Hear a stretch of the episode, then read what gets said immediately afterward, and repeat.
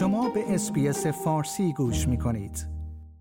شروع سال مالی در اول جولای به معنای تنظیم مجدد ظرفیت ها در برنامه مهاجرتی استرالیا است که فرصت های جدیدی را برای افراد خارج از کشور ایجاد می کند. اما امسال تغییرات کلیدی را برای دارندگان برخی ویزاهای خاص در پاسخ به همه‌گیری کووید 19 در پی خواهد داشت. تغییرات جدید در ویزاهای استرالیا که از اول جولای به اجرا گذاشته خواهد شد به نیروهای کار ماهر راههای جدیدی برای اخذ اقامت دائم استرالیا ارائه خواهد کرد. همچنین فرصت بیشتری به فارغ التحصیلانی داده خواهد شد که به دلیل بسته بودن مرزهای بین المللی در طول همهگیری کووید 19 در خارج از استرالیا گرفتار شده بودند. بن وات یک وکیل مهاجرتی در شرکت ویزا انوی می‌گوید این تغییرات چشم اندازهای هیجانآوری را برای دارندگان برخی ویزاها ایجاد خواهد کرد و تمرکز آنها روی بهبود اقتصادی استرالیا از همهگیری کووید 19 خواهد بود.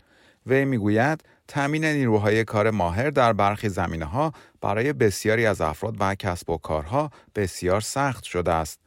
آقای وات می‌گوید کاری که این تغییرات جدید انجام خواهد داد این است که تا جای ممکن نیروی کار وارد کشور کند. برخی از تغییراتی که از اول جولای امسال به اجرا گذاشته خواهند شد به شرح زیر هستند. دارندگان ویزای موقت کمبود مهارت یا TSS با زیرگروه 482 می توانند به صورت آسانتر برای ویزای اقامت دائم اقدام کنند.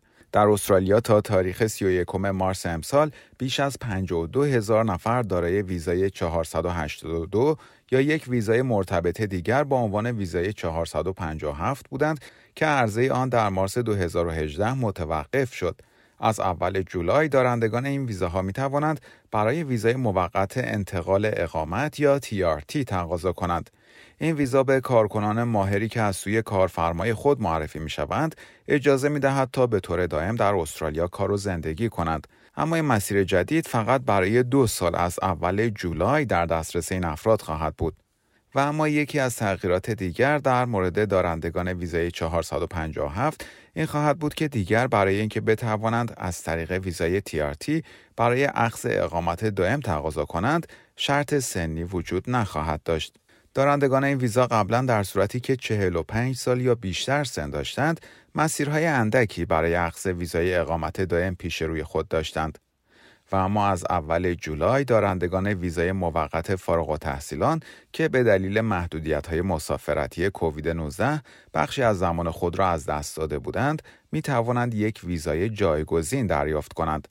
افراد برای اینکه واجد شرایط این ویزای جایگزین باشند باید در حال حاضر دارای یک ویزای موقت فارغ التحصیلان باشند یا قبلا دارای چنین ویزایی بوده باشند که در روز اول فوریه 2020 یا بعد از آن منقضی شده است. این افراد همچنین باید بین اول فوریه 2020 تا 15 دسامبر 2021 در خارج از استرالیا بوده باشند.